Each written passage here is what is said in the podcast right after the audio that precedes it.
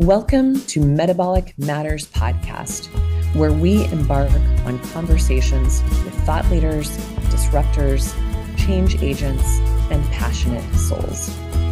Together, we'll delve into what truly matters to them. And you'll learn how to metabolize this newfound wisdom so you can transform your own metabolic health. Now, let's meet today's guest. With a profound ability to kindle hope in the hearts of those facing the formidable challenge of illness, Dr. Kelly Turner stands as a testament to the extraordinary power of the human spirit. Dr. Turner's research isn't confined to the sterile corridors of medical facilities. It extends into the untapped reservoirs of optimism residing within each person grappling with illness. Beyond the clinical data and scientific parameters, Dr. Turner delves into the often overlooked realm of human resilience, challenging individuals to explore the uncharted territories of their own potential. Her research, courses, and patient stories, and even as of late, her screenplays resonate a call to action, summons individuals to actively participate in their own well being and embrace the possibility of recovery while navigating the labyrinth of illness with resilience and determination. In a world where the shadows of illness loom large, Dr. Kelly Turner emerges as a guiding force creating a path woven with threads of hope, inspiration, and the latent strength inherent in the human experience. Through her tireless endeavors, she not only stirs the hearts of those in need, but prompts them to recognize that the journey towards healing is an exploration, a testament embedded with each person's story. And even more empowering is her encouragement and indeed her courage to step into what your deepest desire asks of you. She will undoubtedly inspire you to look within and to align with your highest calling. Ah, I am so, so uh, grateful and actually a little bit giddy to have you here with me and, and all of us here today. So, Dr. Hello, hello. I'm so happy to see you all the way down in Mexico. Wow. I know it's crazy. And I, we were just right before the recording. I was trying to figure out the last time I was physically in your presence. Was it was it at one of the oncology conferences in New York a few years ago while you were still doing your documentary? It's when we were filming the docu series fall of 2019. That was before COVID. Yeah, it was before the world turned upside down. it feels like so long ago, and yet a snap, you know, in time as well. So I am so honored to have you here today. And most people who are tuning into this know you or think they know you. And I'm excited to have a conversation with you today to illuminate who you are to maybe people who aren't quite familiar with you and your work. So they get curious and they go back and hunt you down. But I'm also very excited about talking about who you are and what your what lights you up what brings you passion and purpose in this world and the beauty of my experience with you is i've gotten to have some very personal time with you as far as getting to know you in the field that so many of the people who are coming here to listen today know you in which is the oncology world the the spontaneous radical remission world the world of integrative oncology and and really telling the story of other people's you know sort of hero's journey uh, or or you know passion to purpose Absolutely. journey so i've gotten to know that and then i've also had this unbelievable honor of starting to see sort of the real dr kelly start to reveal herself of who you are in this next iteration part of your life which to me is just as compelling and just as exciting and just as inspiring and motivating and so much that um, i want our listeners to know because I kind of sprung this on Kelly um, as well that you know there's this idea that I'm sure you get involved, invited to a lot of podcasts that want to talk about your work with Radical Remission, Radical Hope, the docu series, the Radical Remission Project, your trainings, all of the things that we know and love you for. But I also really think that the thing that is so exciting to me is that you also have another life, another story that's being revealed that you're telling through your own life that I'm very excited for people to know because I want people to know that we're never like one thing. Our identity should not get be you know be brought into what you do as a career or a diagnosis or you know to get to be known as you know like you were even joking we got on oh look you've got long hair. That's how long it's been. So like i for 20 years i've had short hair. So i like to mix things up a little bit and i feel like what we get to talk about today is to show people that we can constantly recreate our lives our realities and keep reaching for what lights us up so I'm giving our, our listeners a little heads up, and I'm also giving you a little heads up because we may turn some directions here in a few moments. But before right. so, I'm here, I'm here for the ride. Wherever you want to take us, Nasha, it's your podcast. So excited. Thank you for this. And so let's just start with where people do recognize you, where there is a, an understanding of who you are um, and, and how you've impacted our lives. So, first of all, the concept of radical remission. Um, it is central to your work. Um, it's central to how most of us know you. It's central to how your work has deeply impacted most of our personal lives. I know for myself in particular, and all the thousands of patients I've recommended read your work. But could you just delve in just briefly to kind of the like um like how how would you describe to somebody on an airplane who's never met you before this concept of radical remission and how did you come to get curious about it that's a great uh, setup mm. because i do often get asked on airplanes what do you do so i study radical remissions which the medical community calls spontaneous remissions and we can talk about why i don't use that word spontaneous but a radical remission is someone who heals from cancer or another disease against the odds so a statistically unlikely remission, either from cancer or from something else, such as MS or Alzheimer's or um, heart disease. So I'm really looking at people who beat the odds in a way that their doctors can't explain. So we've all heard of these cases. Some people call them miraculous healings, some people call them spontaneous healings. After studying these cases for 15 years, I call them radical remissions. And that's because the result is radical, right? It's a totally unexpected result. These people you know, survived and are here 10 years later when their doctors gave them three months to live. That is radical. That's a radical outcome. But the real reason I choose the word radical is because they make radical life changes in 10 important areas. They are changing themselves from the inside out. They are making 180 shifts in these 10 areas that I call the 10 healing factors. Mm-hmm. And so they have to radically change almost everything about their life in order to have the radical outcome. So that's what I study. I study people who are healing against all odds. I love it. I love it. And, you know, when you hear this or when people first come into your work, you are likely met with some skepticism. Yeah. Right? Okay. So, a couple thoughts of like how how does this idea challenge the current medical paradigm? How do you sort of meet that skepticism in your own life or how you might uh, train your trainers to meet with this or the the people who follow you or follow this work? What what what, what how how do you show up in that in that arena? That's a great question. Um, people actually aren't so skeptical about radical remissions happening at all. They're just skeptical about them happening as often as i have found that they mm-hmm. happen. So i think everyone listening to this has heard of that one person who you know, was sent home on hospice care and is still here 20 years later. But it seems like a, you know, a complete anomaly. It seems like, well, that was just that one person. And that's really where I hope that my research has made a contribution is to show people that these are not just one in a million. Um, there are over 1,000 peer reviewed cases of radical remission, known as spontaneous remission, in the journals in medical journals dating all the way back to 1895. The very first one that was published was in the British Medical Journal in the 1890s. So, and if you go back even further, we have Egyptian papyrus that are talking about someone who healed from a tumor, right? So, pretty much as far back as we've been writing about medicine, we've actually been writing down cases of spontaneous remission or radical remission.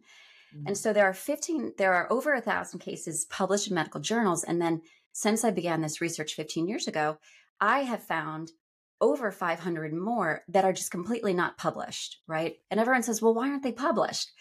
And as you know, the only reason these cases get published is if an oncologist who did not heal this person, right?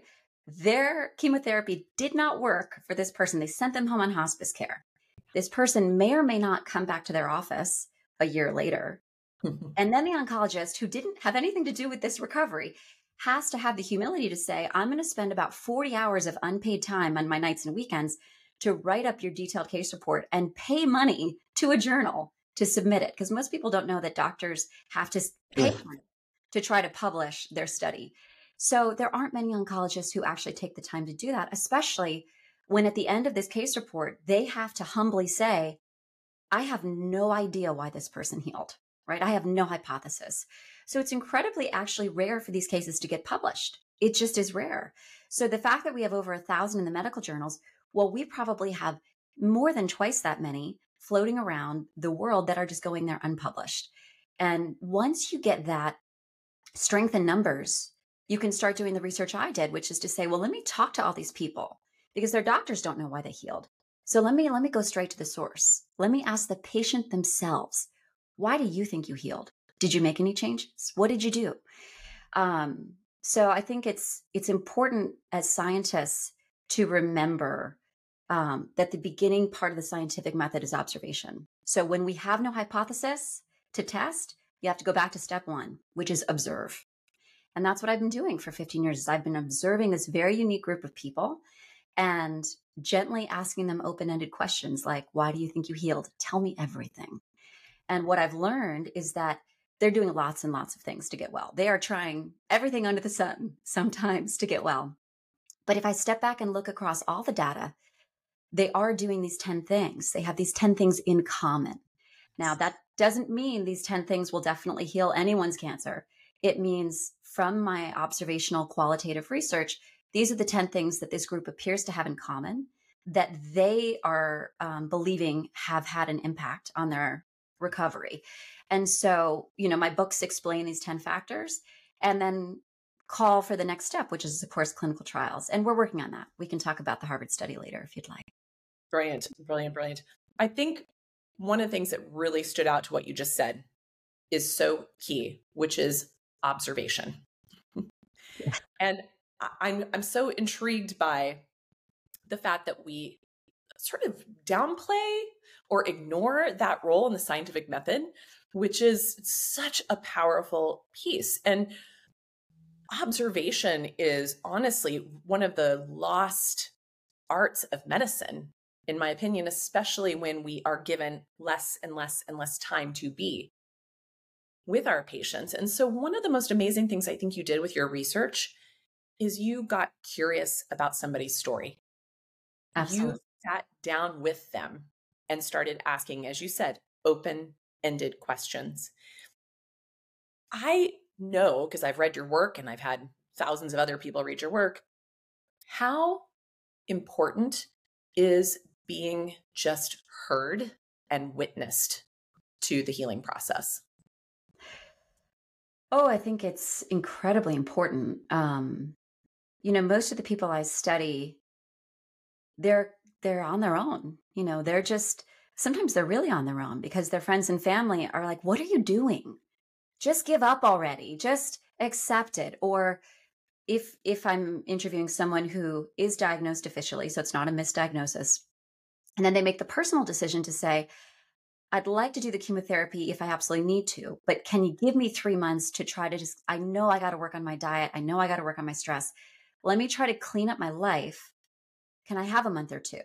And sometimes those people take that month or two or three, and then they start feeling better and they go back in for chemotherapy and they find out that their blood markers, you know, their tumor markers are, are, are better, they're improved, or their tumor has shrunk. And sometimes they then ask their doctors, "Hey, can I have another two months? Can I have another two months?"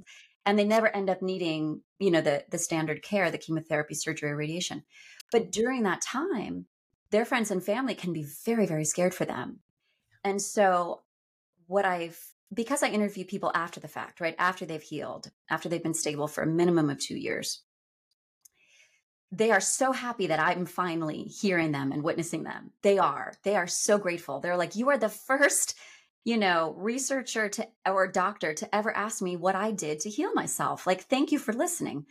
So it's very important, I think, for them to be heard at that point. But you don't need to be heard during the healing process because most of them weren't. Most of them were just actually fighting against friends and family who were you know scared for them and trying to trying to tell them you're doing the wrong thing so um, I, I love the idea of social support. I think that people who are on a healing journey should be heard during the journey. But I'm here to say if you're not being heard right now in your mid journey, it's okay. That doesn't mean you're not going to heal. You might end up talking to me or Nasha or someone in a few years, and you might get to tell us your amazing healing journey. And I look forward to hearing it. I love that. And, you know, it was back in 2018 when you and a lot of people in my life really pushed me to share my story in one of your healing, you know, monthly healing stories. And it was very scary for me um, to share that. I mean, a few things, you just to to reflect back of some experiences that was very vulnerable, very intimate, and I still kept it very kind of contained, just because it is so personal. Up until 2012, I was virtually not sharing my story anywhere in this world because I was also practicing still until about 2014, and I didn't want my story to influence what path or purpose you know people people took for themselves because i had a very unique and individual path so what just resonated with me that i didn't even quite recognize is i had a similar experience first of all because they told me there wasn't anything they could do right. So i was left to my own devices but i did have someone who was willing to run labs do imaging and, and do those things at the time and i feel like i had it was like that bargaining place that you just described of okay a few months more we'll take a look and see where we are. And what happened for me organically, and it wasn't because I was figuring things out, I still am figuring things out 32 years later, but I would kick the can down the road a little bit further and things would just be stable. Or sometimes things would be worse, or sometimes things would be way better. And it wasn't a, a linear process, but I, I had someone willing to basically white knuckle support me through the process. And also, I did it very privately and personally because I knew I, I knew from the few places I would try to share what was going on with me, it overwhelmed other people and their own fear and hmm. their own stuff got enmeshed with mine and i knew that would kill me faster than anything. And so i just wanted to really reflect that back as someone who you you really prodded me to tell and share a lot of my story and, and it's really helped open that up for me in other places in my life. So i'm really grateful for that but i'm also really grateful that you just said that too because clearly I was still here all those years without having that outward support and that knowledge and so many others along the way. So I think that's really really powerful. What did you learn? What was what did you learn in the time that radical remission first came out? So this groundbreaking research that you were able to share with the world to say this is not as rare as we think it is to when you brought out the second book radical hope what was your biggest learning curve? I have some suspicions because of conversations I had with you in that time frame, but I would love for you to share with the listeners what was your biggest ahas in the gap between both books? Oh, great question, and not one I'm asked often. Um, I think I had three big ahas. The first was, wow, I am not the only one fascinated by these stories you know, it, I had been studying this on my own for so many years. It had been 10 years. And I was I was really, you know, the black sheep of my department at UC Berkeley. You know, my my professor said, "You want to study something that no one else is studying." And I was like, "Yeah." And so I was very alone for those 10 years and then to have the book come out and to have it have such unexpected widespread appeal and success was really um it just made me happy. I was like, oh, I'm not the only one who thinks the, these cases of incredible healing are cool, you know? so I definitely appreciated that there's so many people in this world who want to hear these these true stories of healing against all odds. That was number one. Mm-hmm. Number two, I started getting flooded with new cases. And I was like, where were you people when I was doing my dissertation research?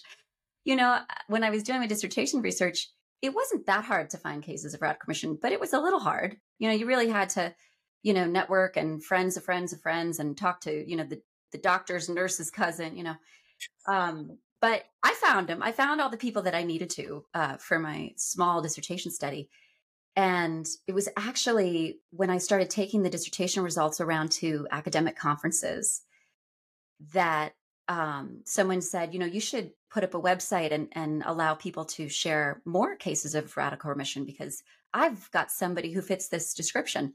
So I put up this very, you know, simple website back then. This was 2010 and just cases started flooding in and it was it was so easy because I was like, wow, I, I can study you. I can study you. I didn't even know you existed. Now I can study you. So with very little effort from really 2010, which is when the dissertation came out, you know, we get on average two to three new cases a week into our website. So it's wonderful. I mean, I feel like it's like raining raining gold chips or something. So that was the second aha. It's like, wow, there are so many more cases of radical remission out there that haven't been published. And these people really want to tell a researcher about it. They really, because their doctors were sort of like, wow, I'm happy for you. Good for you. Don't tell anyone in the waiting room though, because I don't want them to think that this is magically going to happen to them. Um, unfortunately, that's often the messaging that they get. Not from everyone. Um, I have such respect for oncologists, but mm. the the inability to explain how and why someone healed leads the oncologist to often err on the side of caution and say, you know what, just just don't talk about it too much because you know it, it's not really explicable yet. We can't explain it. So that was the second aha. Wow, so many more cases out there than we realized. Um, and then you know, during the the time period from when the first book Radical Remission came out in 2014 to the second book Radical Hope 2020, um, I was you know being encouraged to write a second book you know the minute the first one came out. And i said well i've said everything i need to say. You know there's nothing more to say. And as the years went on i realized wow this factor of exercise and movement is coming up over and over again in every case that's coming in through the website so as a researcher, I had to go back and reanalyze, you know, the first set of cases. And I had to call these people up and say, you know, you said you that you weren't able to exercise or that exercise was not a part of your healing process. I just I want to double check that. And they were like, "Yep, no, I couldn't get back to spin class for a year." Mm-hmm. And I was like, "Well, I'm not really talking just about spin class, you know, what about you know, walking?" And they're like, "Oh, yeah, I walked every day." So, you know, big reason why I published Radical Hope is to announce this 10th factor of movement. Um, and I just wanted people to know that really radical remission survivors, even the ones from the first book, they were moving every day. They just weren't calling it exercise because, you know, when you're at stage four and you're sent home on hospice care, it is a workout for you to get up and go to the kitchen and come back to the couch. That is the workout. But if you do that every day, and then if the next day you go to the mailbox and back, and that's what radical remission survivors were doing is they were moving as much as they could every day. So i published um, radical hope to really announce the 10th factor and to announce these other cases that were coming into my website that were kind of blowing my mind which was you know i would get these these cases that came in and they would said dr turner reading radical remission was like reading my diary. I'm like great. Yeah. Love love hearing that these 10 factors were things you were already doing. But they're like I didn't heal from cancer though. I healed from MS. I didn't heal from cancer. I healed from Alzheimer's. I didn't heal from cancer. I healed from, you know, advanced heart disease where they said I would be dead in six months. And that's when I realized, oh, wow, these 10 common healing factors, these 10 lifestyle changes may not only help a body reverse a condition of cancer, maybe it can help the immune system take care of anything it's got going on. And of course, that's a big hypothesis and it needs to be tested, but certainly every time we get a case of MS or ALS or um, Parkinson's or heart disease or, you know, you name it, when people are reversing these chronic or sometimes terminal diseases using the same 10 factors, that's important for me as a researcher to say, hey guys, hmm. the initial data is showing this may not only apply to cancer, it may apply to all diseases. And that's where I'd love to talk with you, Nasha, about, you know, this this sort of common thread here of metabolic health and mitochondrial failure because it, I feel like all roads lead back to the mitochondria. I don't know. What do you think? You know, you're kind of preaching to my to this choir here, but exactly because as uh, we're learning more, I mean, what did you what did you learn in school about the mitochondria? Just mitochondria make ATP.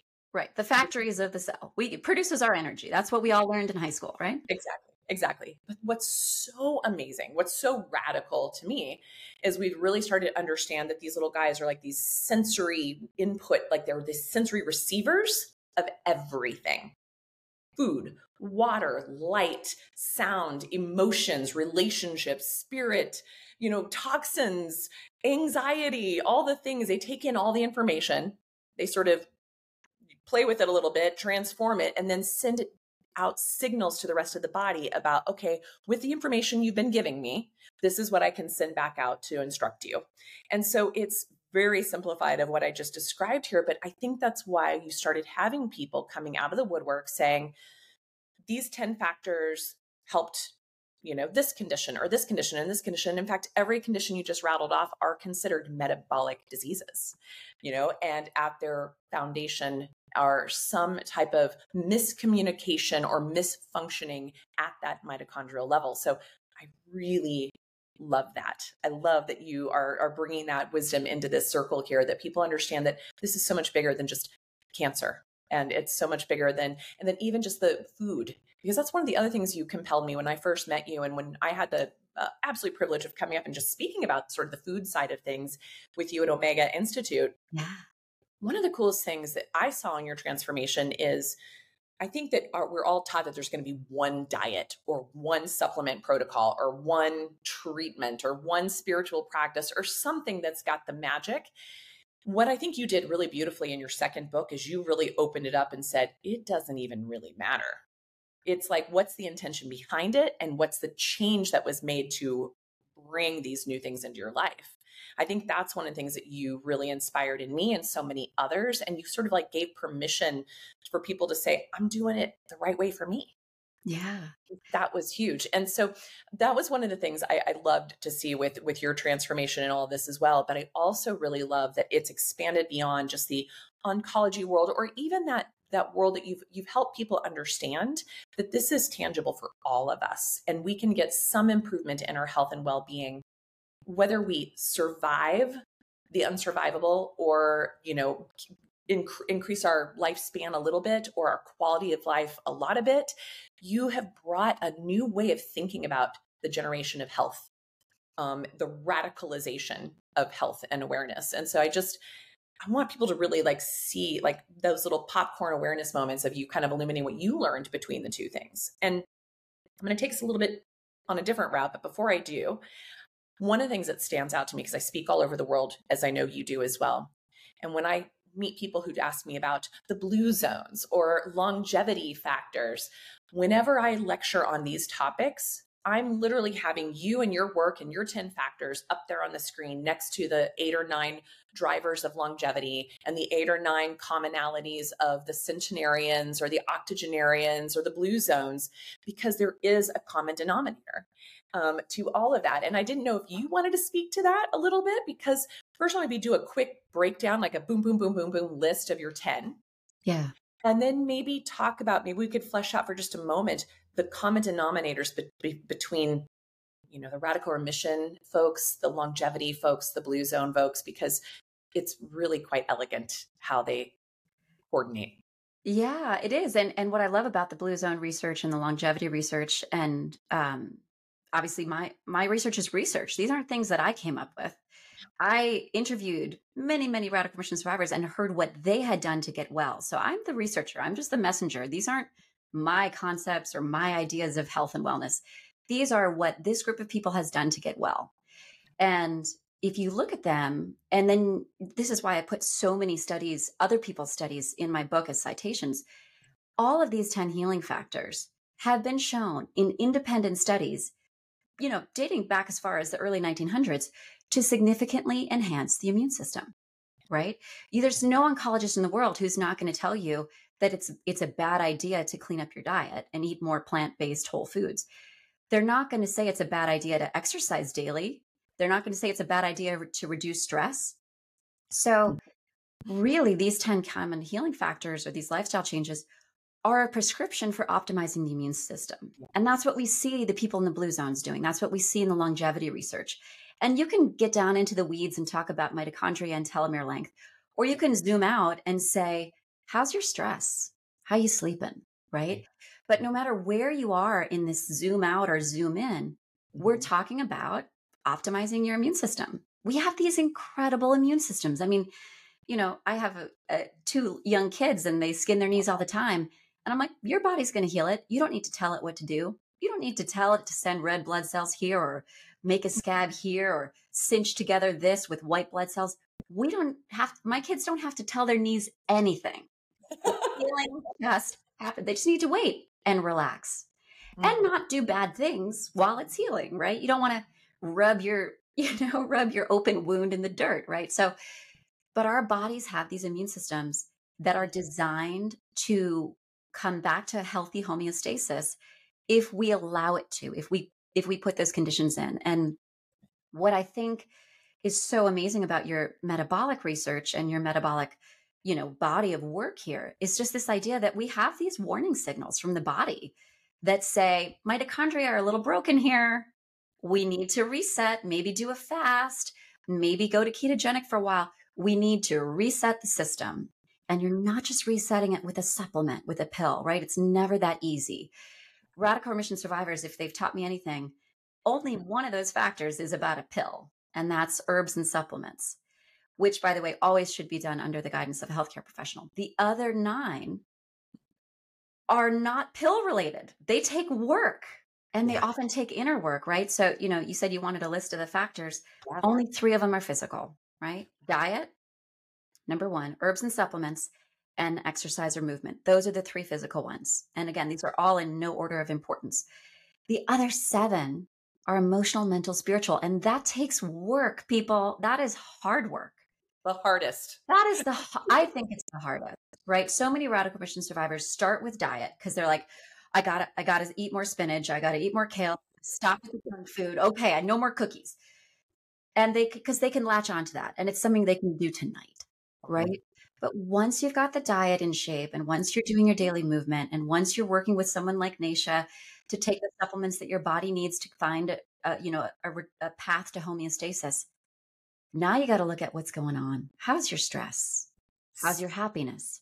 Do you have a reason for living, right? So, you know, the the seven uh, mental, emotional, spiritual factors are increasing positive emotions, super important for your immune system.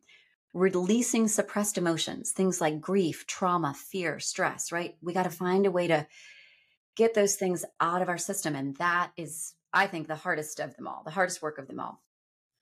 Um, then you have you know, more energetic practices like deepening your spiritual connection practice, whatever that may be, and listening to your intuition, something that we're not told to do in this society, but all radical remission survivors do it. And then other things that relate to why you're doing this, right? Like your sense of empowerment versus just being a victim. Can you move to a place of feeling empowered? Radical remission survivors do that. Can you tap into your reasons for living? And are they strong? Do you want to stay in this body? Do you want to stay with it while it moves from sick to healing? Because it could take a while, right? Do you want to still be here? And then increasing social support um, and feeling not alone and not like you're dying of loneliness because loneliness kills, right? Increasing social support in one study of breast cancer patients um, doubled their lifespan, right? Increased their survival time by a factor of two. So, um, social support and finding a way out of loneliness into a place of feeling loved is uh, incredibly healing. And we can get into oxytocin and why that is, but you could also just zoom out and say, you need it. exactly. It just feels good. It's the right thing. And I love that you highlight this because when I'm speaking to folks, they always want to know, like, what did I do for my thing? Or they talk to somebody else, one of your other radical remission survivors, and they want to like know exactly what your protocol was and what the pill was and what was at the end of the fork and all of those things. And like you said, that's actually those three factors movement, diet, supplements, and herbs, those are very moving targets, very dynamic, very individualized, very um, just dynamic and so unique to each person and each situation. And yet, I try to help people understand those tangible things are where we want to start, but they are also not exactly what fixes us. The hardest work, as you alluded to, are those other seven sort of non tangibles. And that's the work that I, as a doctor, can't do for you, or my colleagues can't do for you. And so it's the power of the going inward because so much of our world and even your websites and your books, it's like the external fix. Like everyone's like, I'm going to go read this, or I'm going to join this, or I'm going to take this, or I'm going to do this, and I'll be fine. They're looking on the outside to do it. And yet, what you are finding in your studies, what I have found in my career, and even down to the, the common denominators of longevity research and blue zone research, is this sort of inner resilience, inner wisdom inner soul seeking and expression of our best selves and and being present and on our path and purpose. I think you just hit that so huge, which is the perfect segue. Um, and so before we dive into your passion and purpose, of those 10 factors, what two or three do you personally resonate with most that you feel like are most integral to you showing up on this planet to do what you came here to do? Oh, wow. I hesitate to answer that because then people are going to think they're the most important ones. we'll caveat this. This is this is Dr. Kelly's in the moment now of what yeah. she's finding is helping her. And we're all going to have different things at different times. I think I think it changes, right? I mean, I think it's important for people to remember that the radical remission survivors I study do all 10 things. And even though if you read my books, you know, in the diet chapter, I might talk about, you know, Bailey and how she really, you know, yeah. went on a Gerson diet or something, or I might talk about Allison who did a ketogenic diet. Mm-hmm. They didn't just do diet it's not like they did one of the 10 factors they did all 10 right. but i'm i'm sort of ho- homing in on that aspect for them because that was a very important piece of the puzzle for them right but they did do the other 9 mm-hmm. and so and it changes over time like some for some people the first year of their recovery might be very diet and supplement focused. And then the second year of their recovery might be when they do the emotional and spiritual work so I can give you a snapshot of where I am today, you know, 2023. But, you know, 10 years ago, I would have had a different three that were most prominent in my life at that time, right? Like when my babies were little, sleep, number one. sleep, sleep, sleep. You know? Yes. You know, which which for me is all about um, you know, sleep is about increasing positive emotions and releasing the suppressed emotions of anxiety because if you if you've found a way to manage your anxiety and if you've found a way to have positive emotions, you will sleep better. Yeah. Um, but anyway, that's the the three that I think are most important for me right now are um, my strong reasons for living, my spiritual connection practice, um, and for me right now, just because you know diet's sort of under control and steady, and but uh, movement, bringing bringing like strength training and new things into my life that weren't always there. Um, that's a big focus for me right now and it's it's i'm finding it very transformative so that's where i am today. I'll yeah, ask me again in six months and it'll probably be well, I think this is such a good thing to point out is it's like once you even find your 10 things and the priorities of whatever they are for you they're going to change they're, it's like shifting sands. I think that's really great that you alluded to that and that you even shared with us in your own experience. I like you like there's certain things like I don't like diet's autopilot for me now. So I don't have to put any energy there. So I have to put energy in all the other things, right? I mean, so that's the place where everybody else kind of knows, well, maybe diet's where they're struggling, or maybe the spiritual side is where they're struggling, or even finding that purpose.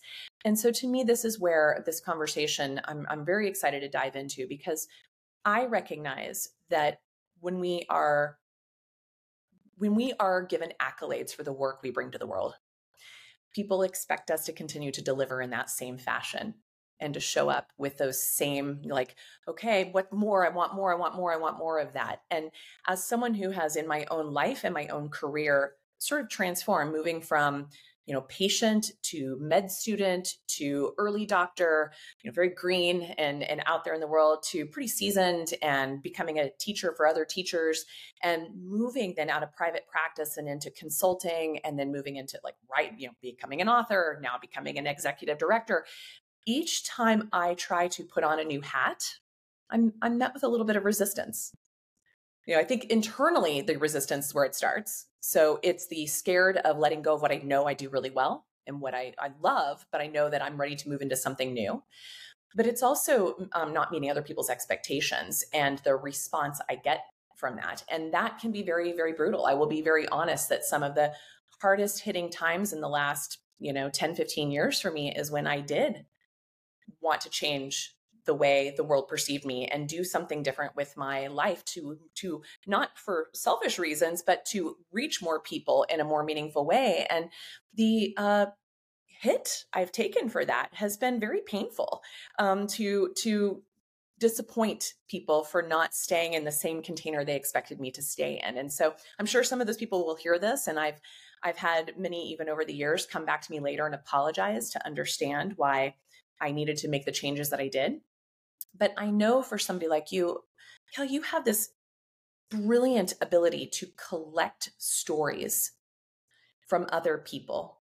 And you yourself said, like, I didn't expect to be in the cancer space or the chronic illness space. That wasn't really, I kind of learned a few things and shared it with the world. But there's this other side of you that's ready to tell a different story, to use storytelling as a new medium in your life. And what gives me chills about this is that this is you truly stepping into the 10 factors of radical living. So I kind of got, I already feel like I got the next title for your next book um, because you're showing us that we are also dynamic and ever changing in who we are and what we want for ourselves, our families, our lives. So will you tell us about what is happening outside of the radical remission, radical hope world? Because I am just as excited and inspired by the, I mean, you are can I just say you are so freaking brave? It's so incredible. Like I I watch you from afar. I fangirl on you from afar. And I am just in awe, if not more so, of what this new iteration of your life is becoming to where you've come from. And I'd love for you to share that with our listeners. Oh, thank you, Naish. Thank you for your support because uh, it definitely feels like I'm disappointing people lately. Um, but I think, you know, to bring this back to your listeners, I'm sure there are plenty of people dealing with cancer or another health challenge who feel like they've disappointed themselves. Um, mm. maybe they're maybe they're maybe this diagnosis has made them realize, you know what, my time might be limited, and I never ever did this that I've always wanted to do. So they might be at a point where they're they're having a reckoning that says, now I have cancer and I never got to take my trip around the world or write my novel or do whatever. So I think I think there is. I'll, I'll share with you what's going on with me personally, but I do hope it resonates with your listeners. Um, I also think that there are plenty of radical remission survivors who go through their transformation and then, you know, five, ten years later, they say, I'm done talking about cancer. That's old news. I'm on to new thing. I'm an architect now, or I'm a pilot now. Let's talk about that. Right. So I do think it's important to honor the fact that we go through these transformations, they change us, and then sometimes we're changed and we move on. Um, for me, I actually haven't changed.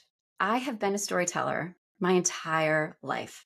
Mm-hmm. Um, during my my research trip for the Radical Remission dissertation research, I was lucky enough to get a grant that allowed me to travel around the world for a year.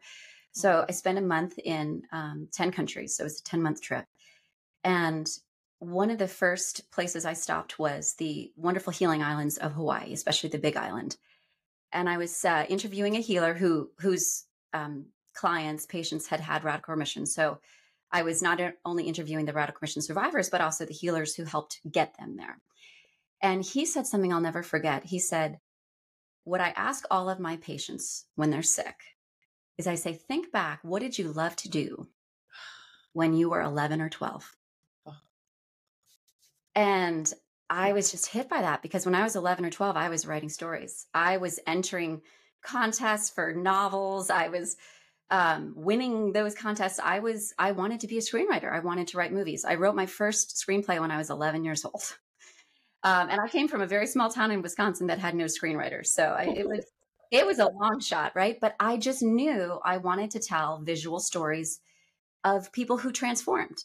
You know, the hero's journey always really spoke to me about going through this trial, this test, and facing death or risking your life to, you know, to to go on your hero's journey to to reach the end to reach your goal.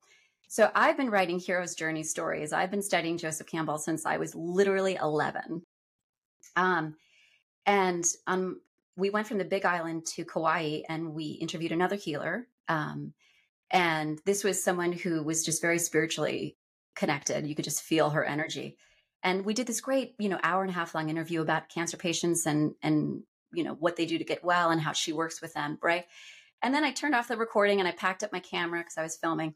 And then she turns to me and she said, This is not your life's work. You know that, right? And I was like, But I, but because I knew she was right. Hmm. Because what I really wanted to do was be writing a screenplay about radical remissions. And it's like, it's like she saw my deepest, darkest secret. And I just, I, my eyes started tearing and I'm like, ah, okay, I think I know what you mean. She goes, look, this is important work you're doing and you should keep doing it. But just so you know, your main work is not this.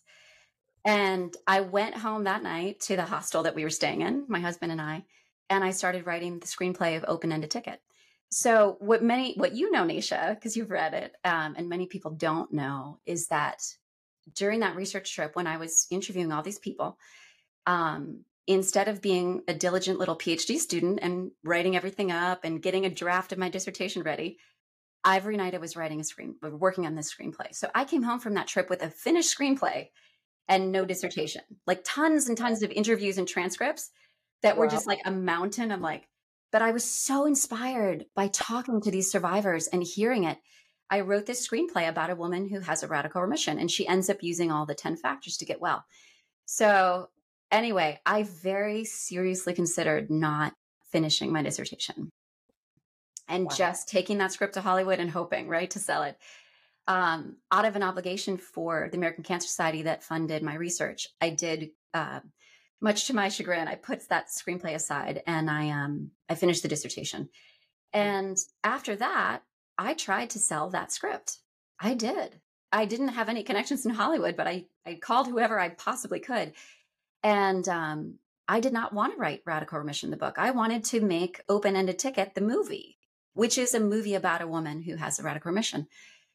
But I could not get anyone to bite. And at one of the conferences I was speaking at, somebody said, you know, you should write a book. And I said, well, mm-hmm. but I really have this screenplay. anyway, it's just, it's just sort of not what happened. The universe just sort of, sort of very easily put a book deal in my lap. Um, and no one was getting the screenplay because there were two female leads, you know, which back then was a big no no. Yeah. Um, and one of them was a woman of color, which back then in Hollywood was also a big no no. And I was like, really? Come on, people. This is not. This is not the area era of Jim Crow. Like I, you know, this vision I have. The woman is a woman of color, and she has a radical remission, and I want her to be in this movie. Um, but anyway, I just got a lot of no's for that back then. Then Radical Remission came out, and then suddenly, I mean, talk about being put into a box. I I was told by my publisher to send in a headshot. So I took a headshot that I felt comfortable with, and I was in this, you know, white shirt, and I felt like myself. And they were like, "Oh no, this is um, this is not serious enough. Can you, can you take more pictures and send us something with a blazer?" And I was like, "Oh my gosh!" And look, this was my first book. I didn't want to make them upset, so I said, "Okay." Um, but anyway, I just sort of got pushed into this box of Dr. Kelly Turner, which I'm proud to be. You know, I worked hard for that PhD. I've yes. Um, I'm, I'm very proud of my education and I'm really glad to know quantitative research methods. I'm thrilled to know them. But my heart has always been storytelling. And so, yeah, it was just sort of this whirlwind of being put into the box of Dr. Kelly Turner. And then the book comes out, and, you know, all these people who are dying of cancer want me to meet with them individually and they want me to fly all over the world to speak about my research. And I've got a baby that's yeah. breastfeeding. And luckily that I was able to be like, I can't, I've got a baby.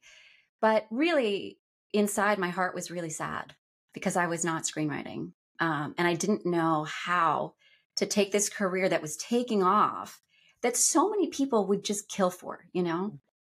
And I actually felt really ashamed, really ashamed that here I was a New York Times bestselling author being flown around the world to, to, to speak about my scientific research and all I wanted to do was write screenplays. Like it really felt like this shameful secret that I had to keep inside.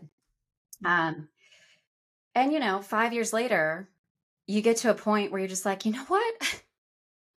I just kind of want to live the life I want to live. I don't I don't need to please people anymore. I've done the book. I've done the second book now. I was really excited to do the docu series because and I'm so grateful to Hay House, my the publisher of my second book, for funding the docu series. Thank you, Hay House.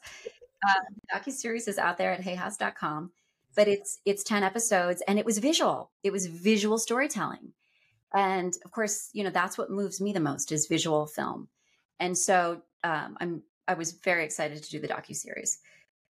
Um, and now we're at a place, you know, the docu series came out, and and then I was like, well, now what? You know, of course, publishers are saying book three, book three, and cancer patients are saying, "Can I see you? Can I see you? Will you will you start working one on one again?" And I I think this is maybe where your listeners can hopefully relate is like at some point you need to just sit with yourself and say, "What do I want?" I might disappoint my parents. I might disappoint my children. I might disappoint millions of cancer patients around the world. But I have I have done the research and I've gotten the answers that I wanted to get. I I am I am at peace with my radical remission research. It's it's done. Like it's done. I, I had to write Radical Hope to let people know about that 10th factor, but other than that, it's done. And it's beautiful because um it's you know, it keeps getting validated, right? I keep getting cases every week and they're like, "Yep, here are the 10 factors, here are the 10 factors." So, um last year I I took um I took an opportunity to work with two women who had uh, trained in in our health coach training program, who were very eager to, you know, work and and make the Radical Remission Project even bigger. And I said, "Great, Carla and Liz, why don't you become the co-directors?" Why don't you guys really take this and run with it? Because I've been doing it for 15 years and I am complete. But cancer patients want more and more and more. They want a podcast they want an annual conference they they're asking for these things that um, my soul is not ready to give because i just want to be writing screenplays so in the past six years i've written six screenplays and i'm very excited and i hope they all get made someday but they are not only one of them is about radical remission and the other five are in my opinion beautiful stories of transformation and some of them are based on true stories and some of them are fictional but the the common thread is heart opening stories of transformation. That's what I love. That's what I've always loved since I was 11 years old, right? Um, so my my path in life right now is continuing to tell more stories of transformation, which uh, you know, most of them from now on will not be about radical remission. But what's so wonderful is that this this legacy of the Radical Remission Project lives on without me, which it should. And um, you know, we have 125 health coaches from around the world from 15 different countries who are there to work one on one over Zoom with cancer patients who want to have their hands held as they personalize the 10 healing factors for themselves. And I'm like, oh my God, that's so, I'm so lucky to have that. You know, I'm so lucky that these people want to spend all day, every day, um, immersing themselves in these 10 factors over and over again. For me, after 15 years, I'm complete and I am moved on to other stories of transformation that I think are also really powerful. Um, as you know, right now I have a short film on the fest- film festival circuit that is, um, it's about a woman finding her power. You know, I think there's a lot of depressed people out there, um, especially depressed women, and there are actually quite a few depressed mothers out there who have lost that spark, lost that sense of, well, who am I if I'm not just taking care of other people? And so this is a it's a it's an intense story. Uh, it's you know it's a fictional thriller movie, but the reason I wrote it is is because the title character starts in a really low place and then ends up going on this hero's journey to a really awful situation. But being you know as radical remission survivors get to get, getting to that point of being at rock bottom is sometimes what it what you need to say i've lost everything I might as well risk it all and go for the life I really want to live. And that's what radical remission survivors do. They say, you know what? I'm just going to listen to my intuition. And my intuition is saying, leave this marriage or leave this job and I will figure it out. But I, if I'm going to be this sick and this close to death, I might as well make the change that I've been wanting to make forever and have been too scared to make. And the character in um, the the film The Housewife does the same thing. You know, she's she's she's put in a very extreme situation and she just has to dig deep and find the power and the intelligence that's been in her all the time but that was like dampened over years and so it's really mm-hmm. a film about uh, empowerment which is one of the 10 factors it is exactly. So first of all i just I, if i could just reach out and just hug you so tight first of all to get my oxytocin levels up but right. Two most, seconds of hugging is all you need. Right, right exactly right that's all it takes. But what you just spoke to, there, there really, there really is no difference between the work you've done, your storytelling from 11 years old, to your research and the collecting and sharing of people's trans life, you know, transformational stories, to moving into this piece. You just, it was like you were the incubator for something else to birth and go on its own path, its on its own journey. And you are now free to cultivate a new path. And one of the things I think is so extraordinary about your story is that most people, and sadly, this is just what observation is where we started our conversation today. Most people have to get to a rock bottom to make that leap, to truly step into the life that they truly want. And Dr. Kelly, you are extraordinary that you did not have to wait for a terminal diagnosis or something really traumatic and, and excruciating and intolerable to push you into this. And, uh, you know, and kind of my final question to you do you think that perhaps your courage to move into this direction really full heartedly was thanks to not ever wanting to have to get to that point to make these changes? 100%. Mm. If I have learned anything from the incredible radical remission survivors that I've had the true honor and privilege of listening to for the past 15 years, almost all of them say, don't wait until you have cancer to start making these changes. These 10 healing factors are here right now. Most of them are free, honestly. Um, the seven mental, emotional, spiritual ones you can do with yourself, with the journal, with, you know, some worksheets. Um, so you don't need to wait until you hit rock bottom or wait until you have a terrible diagnosis to start improving your life in these 10 areas, right? And and I I'm so grateful that I had been studying radical remission survivors. And the reason I studied them in the first place is because when I first came across that story of Shin Terayama healing from stage four kidney cancer, I thought, whoa, what a cool story. that is a story of transformation that I want to know more about. I want to know how that story happened. How did he get from A to B?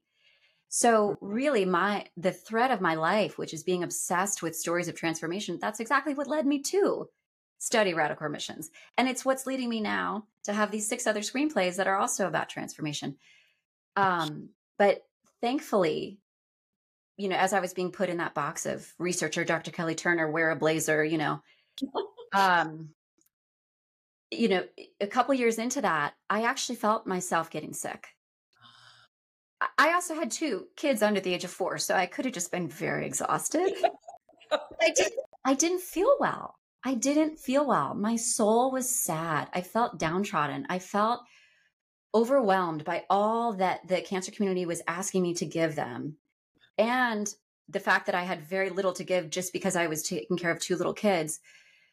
Um, and I also knew that deep down I wanted to be writing screenplays. And it just it it got to a point where I just wasn't feeling well. And I remember a moment where I thought, remember what Vanessa told you. Vanessa, one of the people I interviewed, don't wait for cancer to be diagnosed for you to make these changes in your life. And I just thought, I have to. I have to start walking the walk. And that's going to disappoint people because I've got cancer patients who want me to be their one on one, you know, counselor right now but my heart wants to mm, hand this over to someone else and work on screenplays. And so I had to listen to the advice of radical remission survivors and start doing the 10 factors again for me, for what I wanted to do, right? So diet, herbs, exercise, that's great, right? But for me, those seven factors of like, well, what are my strong reasons for living? And how can I feel empowered right now and not pushed down by the expectations of others, right? How can I push away what other people are asking me to do and stand in my power and say, this is what I want to do. And I actually don't care what you think. Right. Mm-hmm. You know, being a storyteller for me is not just about writing. Sometimes I actually want to be the storyteller. Right. So acting has always been a part of my life, but it's something that I let go uh, after college. And there was a part of my soul that was missing it so much. And I was so scared to let people know that I am a storyteller in all all senses of the word because I thought, you know, the public isn't going to say, well, how can you be Harvard educated PhD Dr. Kelly Turner and an actress? Like that, that doesn't work. And then I just remembered what the radical remission survivors have taught me, which is empower yourself. I can be both. I am both. Deal with it, people. um, so yes. yes. Oh so yeah, it is, it is honestly thanks to radical remission survivors for, for reminding me to to double down on the 10 factors and live my own life. And I mm-hmm. hope that listeners out there, wherever you are in your healing journey or whether, wherever you are in your life journey. Go through these 10 factors and just do a little status check and say, how are my positive emotions? Are they abundant? How are my suppressed emotions? Am I dealing with tons of fear and anxiety and stress and trauma? How is my spiritual connection practice? Am I connecting every day to something that clears my mind and makes me feel deeply at peace? Um, I think it's it's a good wake up call. Like if you're not really feeling all these things, take a moment, take stock of your life, and uh, and double down on them because they're you'll you you your life force energy will thank you for it. Oh gosh, and your life force energy, I thank you for that because you are you are applying all that you learned from your years of observation, story collecting, and now you get to tell the bigger story the story of all of your life experiences moving through you, the vessel that you are to share entirely of who you are with the world in all of the things because you are all of those things and you do not and in fact you'll be many more i'm sure before it's all said and done. Can't and wait mean, that. Nasha we're all so many things. We're not yeah. just one career. We're not just one type of person. We're not one type of mother. We're not one type of partner.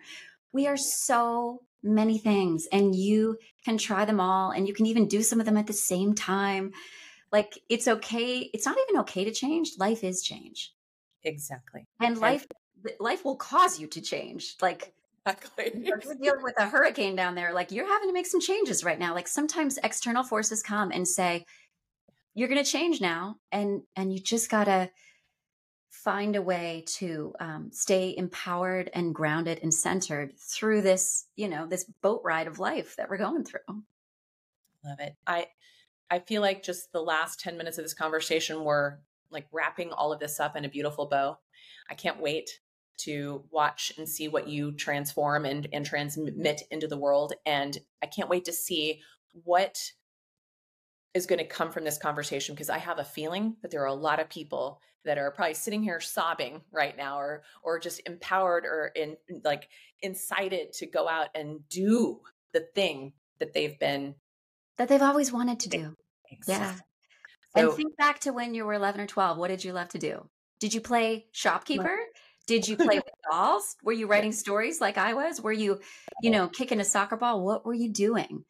And it's it's it's exciting for me now as a mother. I have a seven and mm-hmm. nine year old to start see they're such different souls and they're attracted to such different things. And it's fascinating that the words of that healer in Hawaii come back to me of think back to what you loved to do when you were 11 or 12.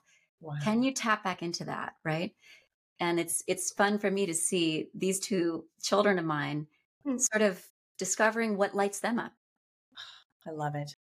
I love it. I think I think that's a perfect way to, to end is that let's just, you know, my my thought, my prayer for everyone listening and for you and your and your family and all the people that love and follow you is to exactly look for what lights you up. Because that when we all light up, we um we change the world. So I'm really grateful for you, for your time, for your next adventures. And hopefully our paths will continue to cross in, in real time as well. Dr. Dr. Haley, thank you so much for your for you. Thank you for having me, Nasha. This was fun. This was crazy, but this was fun. right on. Thank you. Thank you for joining us for this episode of Metabolic Matters. We hope you found today's conversation insightful and empowering. As we wrap up today's episode, we want to take a moment to acknowledge the incredible team and supporters who make this podcast possible. First, We'd like to thank our production team Alex Sanchez, Cindy Kennedy, Jessica Gilman, and Lynn Hughes for their hard work behind the scenes. Our theme song was written by Julie Newmark and performed by Whiskey Flower. And finally, we want to thank you, our listeners, for tuning in and being a part of the Metabolic Matters community. Do you want to learn more? Please visit our website metabolicmatters.org, and you can follow us on Instagram. If you liked this episode, please leave us a review and share it with your friends and family. And if you want to help support our mission, spreading awareness and knowledge about metabolic health, reach out. We'd love you to join with us. Also, Don't forget to subscribe to our channel and hit the notification bell to stay updated on upcoming episodes. We have so much exciting content coming your way. Until next time, stay curious, stay empowered, and remember your metabolic health matters.